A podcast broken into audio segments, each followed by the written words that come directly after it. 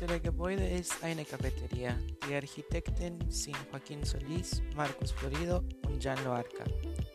Wir haben uns in verschiedenen Architekten des Modernismus inspiriert, wie Le Corbusier und Ludwig Mies van der Rohe. Das Gebäude ist eine aufrecht stehende Quader.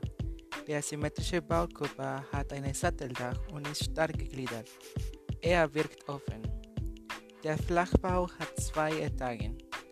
Die Wände sind aus Glas und glatt verputzt. Die Hauptlinien des Baus sind vertikal.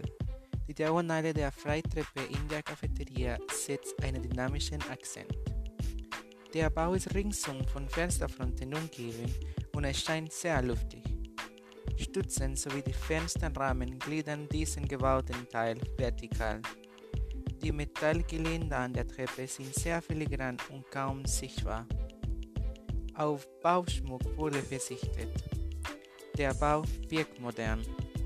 Das Gebäude ist ein sehr sachlicher Bau im minimalistischen Stil des Modernismus.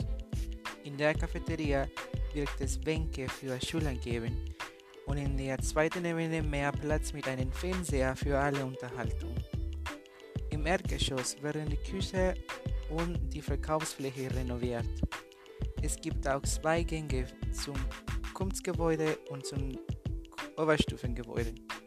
Für dieses Projekt wurden Materialien ausgewählt, die mit der Umwelt billig und nachhaltig sein könnten. Darüber hinaus werden die Glaswände natürliches Licht lassen, um ihm eine moderne Note geben.